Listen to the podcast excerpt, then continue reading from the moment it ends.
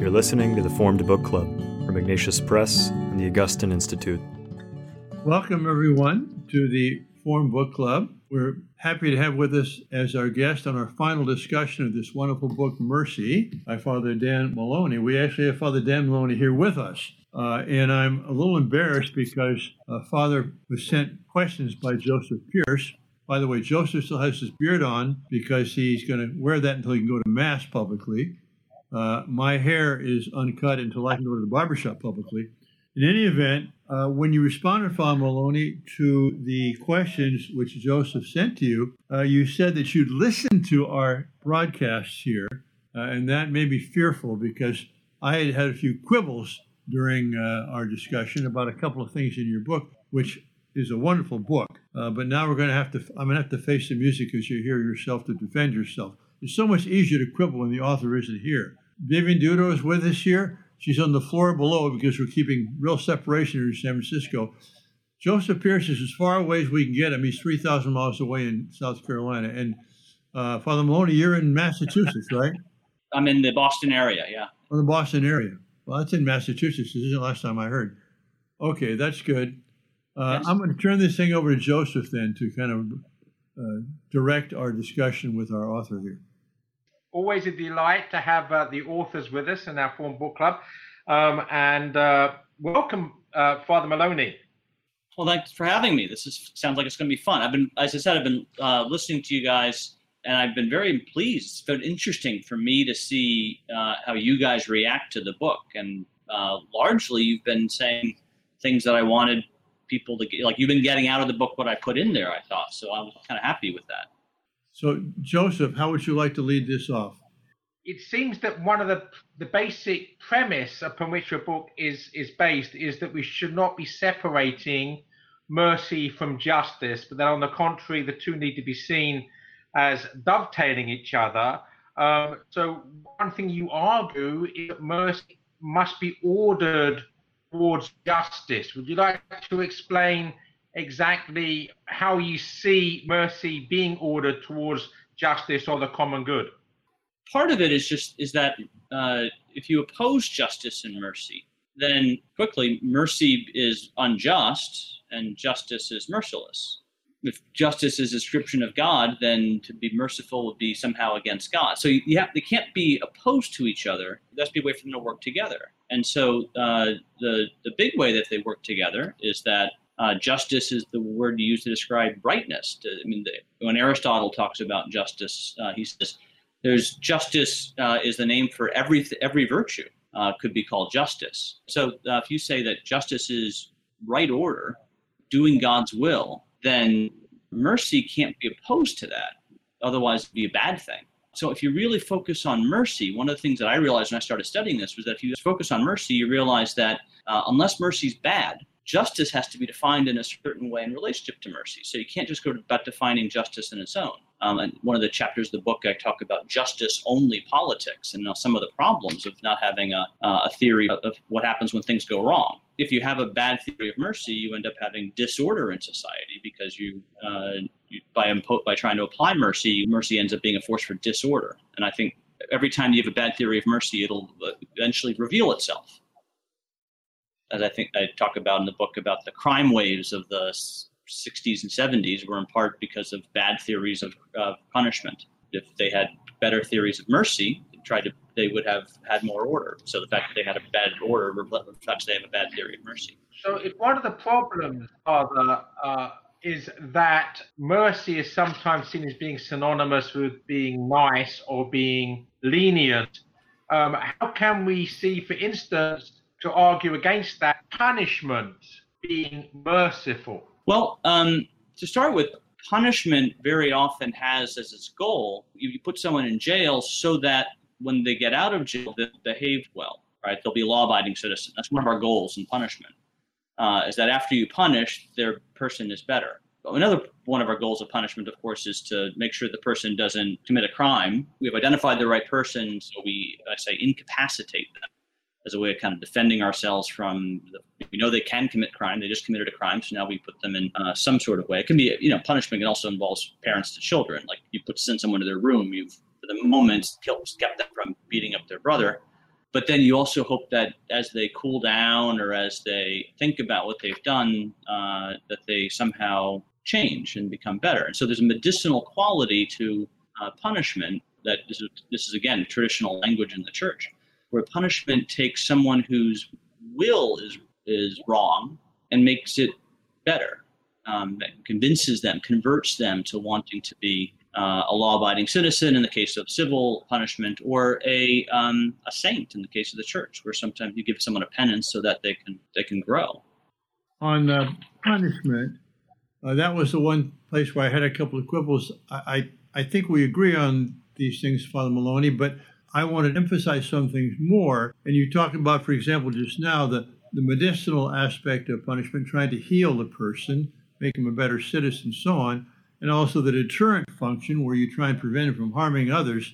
But neither this medicinal nor the deterrent function uh, can be justified unless the person is guilty of something. And, Correct. And therefore, he's going to get his just deserts or his retribution. So, uh, without the retributive aspect of punishment, you can't justify the medicinal or the deterrent parts, and therefore it's always moral to punish someone to have retribution, not as vengeance, but as the proper compensation for the harm to society and to the just order which has been uh, brought about by the criminal. Anyway, I, that's you don't deny that at all in your book. Uh, it's just something I would want to emphasize as we discuss it. That's all. I'll just say that that I, in the book I criticize uh, one account of retribution. There are lots of different ways that word gets used, and so I criticize one account that which is associated with Immanuel Kant as sort of an extreme example, uh, where he says that retribution is a duty. Like so, if someone's guilty, you have to punish them. You have no options to do otherwise, even if it has no effect or it's bad effects on the common good then you have to punish somebody. That's what Kant says, and I think, and that's that's the where retribution just is punishment. Like, and if that were the case, mercy would be impossible. Otherwise, so if you if you move off that theory, uh, you end up with the idea that yeah, you have to find it, you have to punish the guilty person. Can't just punish a scapegoat, and you uh, have to punish somebody who is uh, you know there, there, should be some sort of goal in your punishing. Uh, and one of the um, if it fit if the punishment fits the crime, which is one of the slogans for retribution, that often is a great way to teach do this with a kid. You know, you hit your brother, so therefore, um, you know, or you take steal something from your brother, maybe we should take that back from you and to punish you that way. If you miss, you're late, you're out for a curfew, you get grounded. You, you know, having a punishment that fits the crime is one of the best ways to educate somebody. I, I think, therefore, that the extreme case, the limit case in this of capital punishment, and according to what you just said, and in the book, there you have a. It's not unjust to apply a capital punishment for a capital crime but you're not required to do so in a Kantian sense. You don't you don't have to punish every crime to the full extent of what that crime deserves, and that that's where the prudence comes in. It seems to me uh, that we you cannot say that capital punishment is intrinsically immoral, uh, but you also cannot say it's required of a capital crime. I mean, to me that that makes sense. Would you would, would that be a legitimate uh, formulation of this? Yeah, but I'd go even one step further and say that um, because sometimes when people talk about mercy and punishment, one of the objections I point out uh, is that if mercy and justice are opposed to each other, then then you might say that well, sometimes we apply justice and then other times we apply mercy. And the problem with that is that you need to have uh, good reason to apply mercy, otherwise mercy is just arbitrary. Classic example of arbitrary mercy is Pilate, when he says, you know, I'll I'll release one of these two prisoners. You know, which one? he doesn't you know he, he he wants it to be jesus maybe for certain reasons but he basically doesn't there's you know the the more popular one is the one who gets released that's not a good reason for showing mercy and so you have to have a good so basically you can't just say prudence uh, is the reason to show mercy. You have to give a reason for it. And that's why i say the common good uh, the order of society that's the reason that you show mercy. So the reason you punish is to have order in society in the future. The reason that you uh, show mercy is to have order in society in, in the future. So that order in society helps us to sort of say, okay, this is when we uh, apply the law perfectly. This is when we use some of the loopholes in the law. This is when we, but whatever we're doing, we're doing it with the goal of order tomorrow. That's the thing. So with capital punishment, you say, hey, look, what's our goal in punish capital punishment? One answer is to make sure that this person doesn't commit that heinous a crime ever again. Another reason might be um, like think of the Saddam Hussein situation. If you put Saddam Hussein in a prison, all the terrorists in the world would have come to break him out. So maybe you have to kill him to protect society for that reason, something like that. But those would be you have to have a reason for doing capital punishment, Oh, and, good. and the reason, and for any punishment, you have to have a good reason for why you're doing what you're doing. And order in society going forward is the is the thing that I think we have to it balances, uh, puts mercy in a, in a rational framework. Well, I thought that was a very important point you made from the very beginning of the book that justice uh, is a, a social reality, that it, it starts with kings and with, with rulers and so on. And, and, and mercy, excuse me, is, is that reality that's meant to uh, work for the common good. And therefore, that's your that's your measure of mercy is what's good for the person, but what's also good for the whole society. But Vivian, you, we, we don't want to leave you in the in the shadow here. So please, if you have any comments, we're happy to I, hear I, them. I do. Um, thank you. I found Father's definition of mercy very helpful for clarifying this relationship between mercy and justice. And the definition he gave that mercy is something restorative, that there has to be some defect or privation that needs to be filled. And this is what mercy is. So now, if you look at a person who breaks the law um, as suffering some kind of privation, then the punishment should be accorded to what that person actually needs, not only to uh, compensate for the guilt that is there and the harm that's been done, but also to try to restore that person to the way that that person ought to be. Now, I, I think that this is really hard for us to do uh, in a society because we don't always read correctly what that privation is. And so that example that you gave, Father, of the sex offense uh, Hmm. clergy problem, you know, there was a misreading of what these violators actually needed. It, it was thought that what they needed was therapy and psychoanalysis and any number of other things. Uh, and look at the damage that a misreading of what a person actually needs can do. Um, but that shouldn't stop us from trying to remarry justice and mercy by understanding mercy in this way. I think your book was very helpful in in revealing that. Uh, Father Moloney, Well, I you. got greatly interested when I got to the acknowledgments because I don't know if our paths have crossed, but I don't think we spent much for sure. I mean, my memory's bad, but we haven't really had much, if any, correspondence or, or conversations. So I was interested in learning about the path by which you ended up writing this particular book. And maybe for the people watching and listening, you can tell us what got you interested in mercy in the first place and how did, how did your knowledge and understanding of mercy develop over time?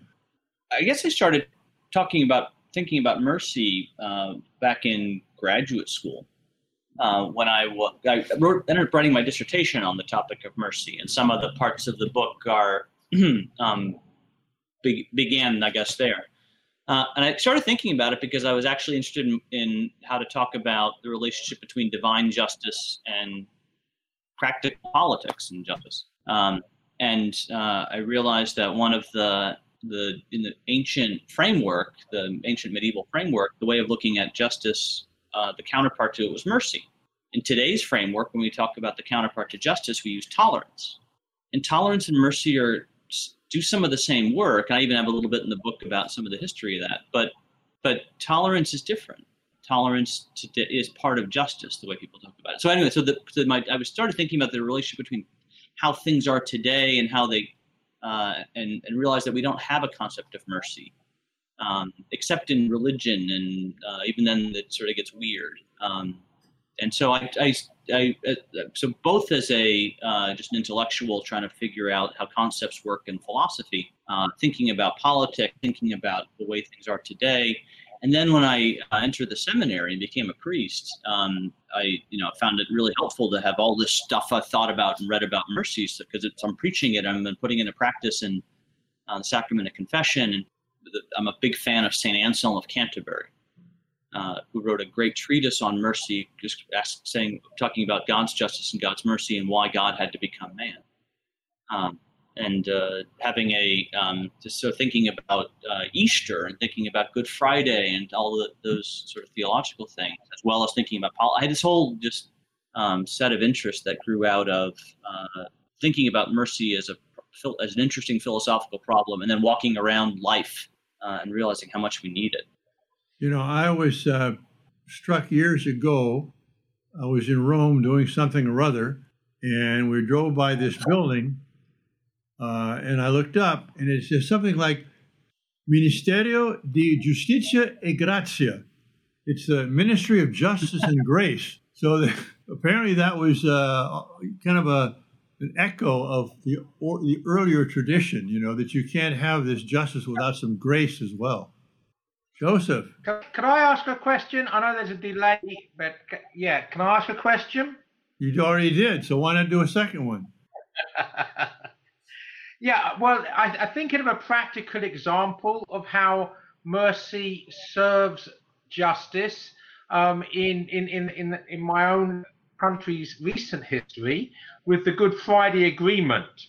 Now, part of that Good Friday Agreement were terrorists on both sides of the war, if you want to call it the loyalist side and the Republican side, were basically given amnesties. So, in justice, the people who had murdered, blown people up, and received life sentences, in order to serve the common good, which is to actually um, have a, a peace in Northern Ireland, obviously serves the common good, which is justice um, the, the, those those um, on both sides of the of the divide were shown mercy as a means of bringing about justice, even if it actually seems to, and I think it seems to, but this is why I'm asking the question, contradict the initial sentence, which gave them, for instance, life sentences.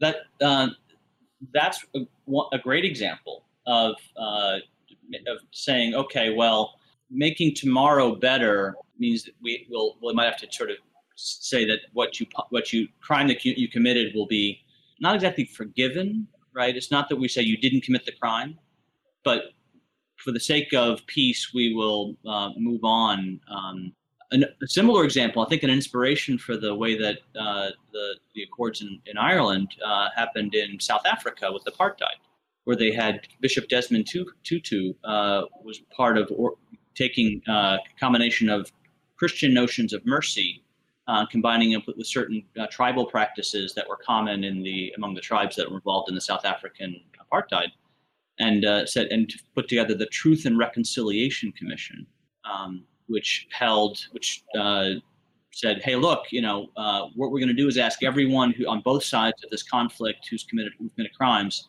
uh, to, especially the, the the government, the apartheid government, and we want you just to sort of say the truth, tell us what you did, uh, tell, and everything that you confess, you won't be punished for. But it just gets all the, it uncovers the lies and gets all that out there, and then there won't be any official punishment. You'll have to live among these people for the rest of your life.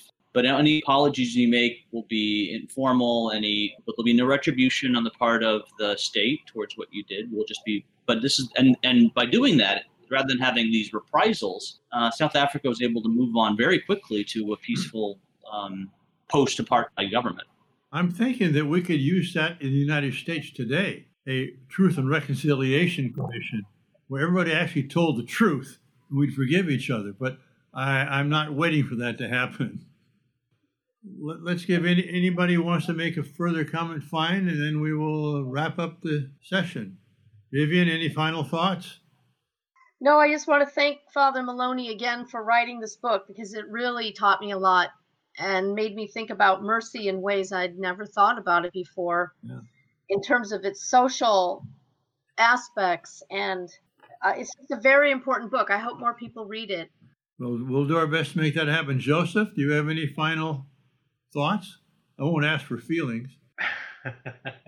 Uh, I, I, would like to thank Father Moloney as well. It's it's it's and a much needed one. We do live in an age of intolerant tolerance. Um, we've seen that display this week with the riots around the country. Um, so I think a book which actually unites mercy to reason uh, is is essential in this day and age. So I want to thank you for writing the book. Father Moloney? Well, first of all, thank you for having me here and saying all these nice things about my book. Um, it's been really uh, it's been remarkable. Um, yeah, I just hope that uh, more and more people will um, aspire to, you know, realize that mercy is a commandment from Jesus uh, to be merciful as our heavenly Father is merciful, um, and then just to to sort of rec- then take seriously, like, okay, well, I have to mercy has to be something smart and practical and leads me to holiness, and I need to do everything I can to overcome my anger and look at the world with Jesus' merciful heart or merciful eyes. Well, thank you for writing the book, and I think it's one of our joys here at Ignatius Press is that uh, we publish. That is, say, we make public what others produce. You know, with God's gifts and their talents, and it's a great thing for us. It's been joy all these years. Uh, and Joseph is one of our authors too. To have people all over the country, around the world, who's been given gifts, uh, talents, uh, abilities to, to perceive, to see, and to express it to help other people to provide spiritual nourishment. So, thank you for that. Uh, next week on the Formed Book Club, we're going to just have a one week session on this wonderful little novella called Silent Angel, uh, which is based on true documentation about the genocide in Armenia, but it, this brings it really home. And following that, we'll begin discussing Time to Die by Nicolas Diat, which is his interview with m- monks at seven monasteries in uh, France about their thoughts of, of facing death. So, pretty good things coming up. Uh, thank you for joining us this week, and we'll see to you later. To receive God email bless you all. updates, study questions, and free access to our online forum, just visit formedbookclub.ignatius.com. Thanks for joining us.